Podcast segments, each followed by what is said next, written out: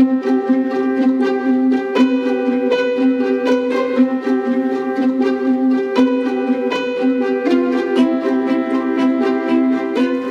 to this week's episode of Free Your Inner Guru. I'm your host, Laura Tucker. The results are in. Today, I'm reporting back on the experiment we started during last week's episode, part one of the series, How to Bring More Joy Back into Your Life. If you didn't catch it, no worries. I've got a quick recap for you before we dive in. Have you ever had the experience where just as you are about to take action towards a new, bigger, better result, that is close to your desires, that you are met with uncanny amounts of resistance. Welcome back to Free Your Inner Guru. Thanks so much for joining me here today. If you didn't have a chance to hear last week's episode, I'll give you a quick recap of the experiment that I invited you to join me on. I am always making adjustments to my own habits and my own routines in an attempt to up my game, up my level of consciousness, and I hope you are too. So I started off with something relatively small last week. I noticed that I, like so many people, was turning to look at my task list or my to do list with an incredible amount of resentment. Maybe it's because it's summer and I'd much rather be outside having leisure time. Maybe it's because I haven't had much time for my creative passion or I haven't made much time for my creative passion, photography. But it was getting increasingly um, obvious to me that my mindset in that area needed a bit of an overhaul.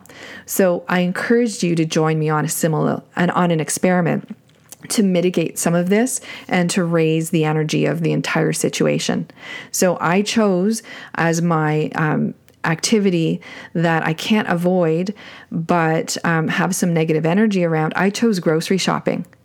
To me, grocery shopping is drudgery. I don't get a lot of joy out of it traditionally.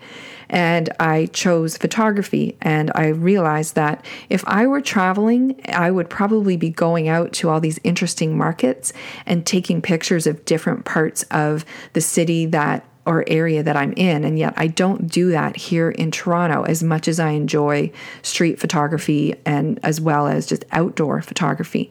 So my plan was last Sunday morning to get up early, grab my camera, not my phone, but my actual big camera, the one with all the detachable lenses, head down to the beach, take some pictures, then go on over to a farmer's market in a, an area called Leslieville.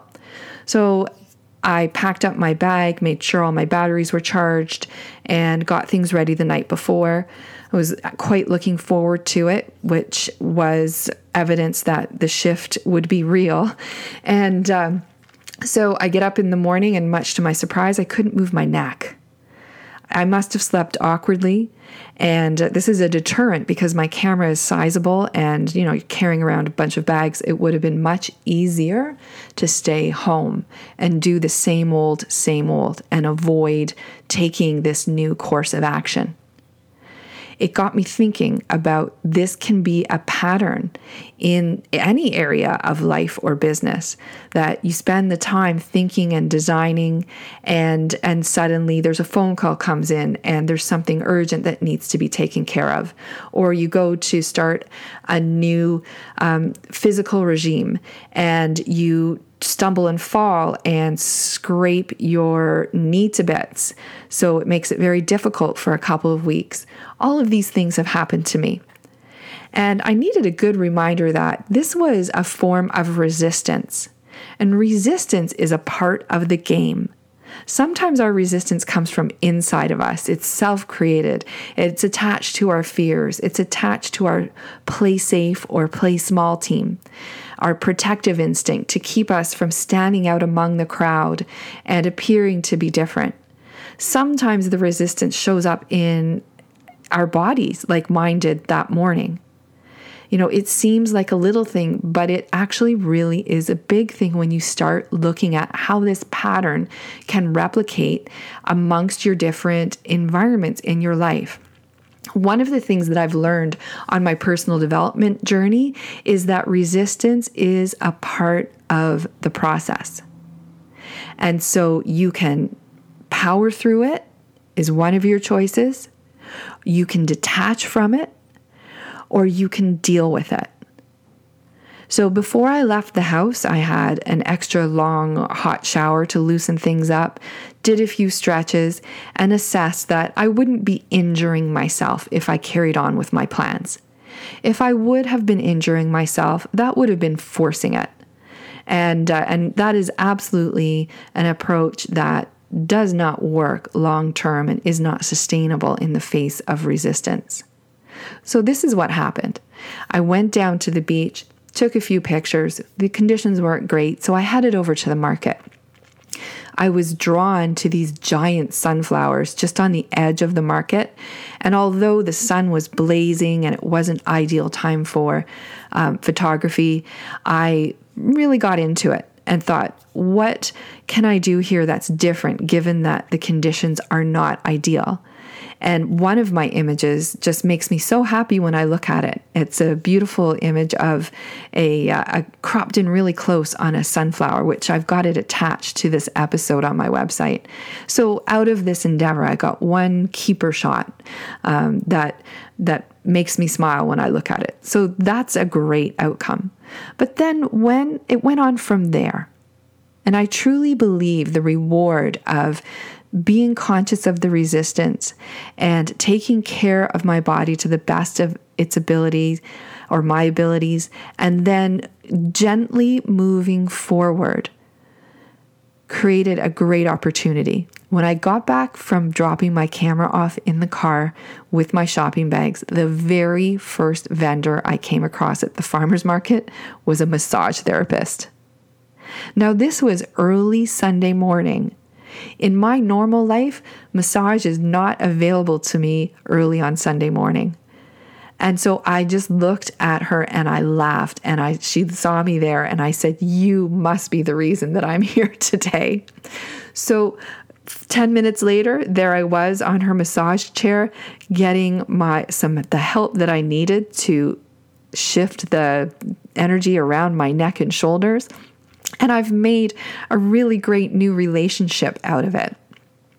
So, here's the bottom line of what I got out of that entire experience that applies on a much bigger scale.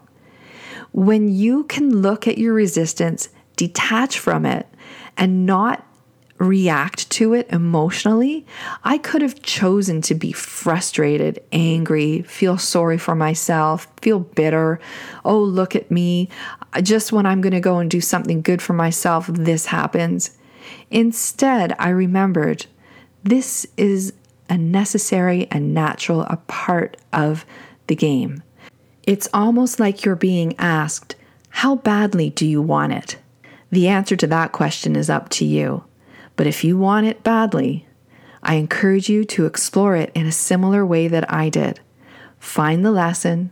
If it's something physical, take care of it in a gentle but detached way. And continue to move forward in the spirit of play, experimentation, and openness because you never know what's out there when you cross over through that resistance and create something new. It could be a new relationship, a new friendship, someone to introduce you to your next best client or your next best friend. But you don't know unless you get into the game and play. Thank you so much for listening to today's episode.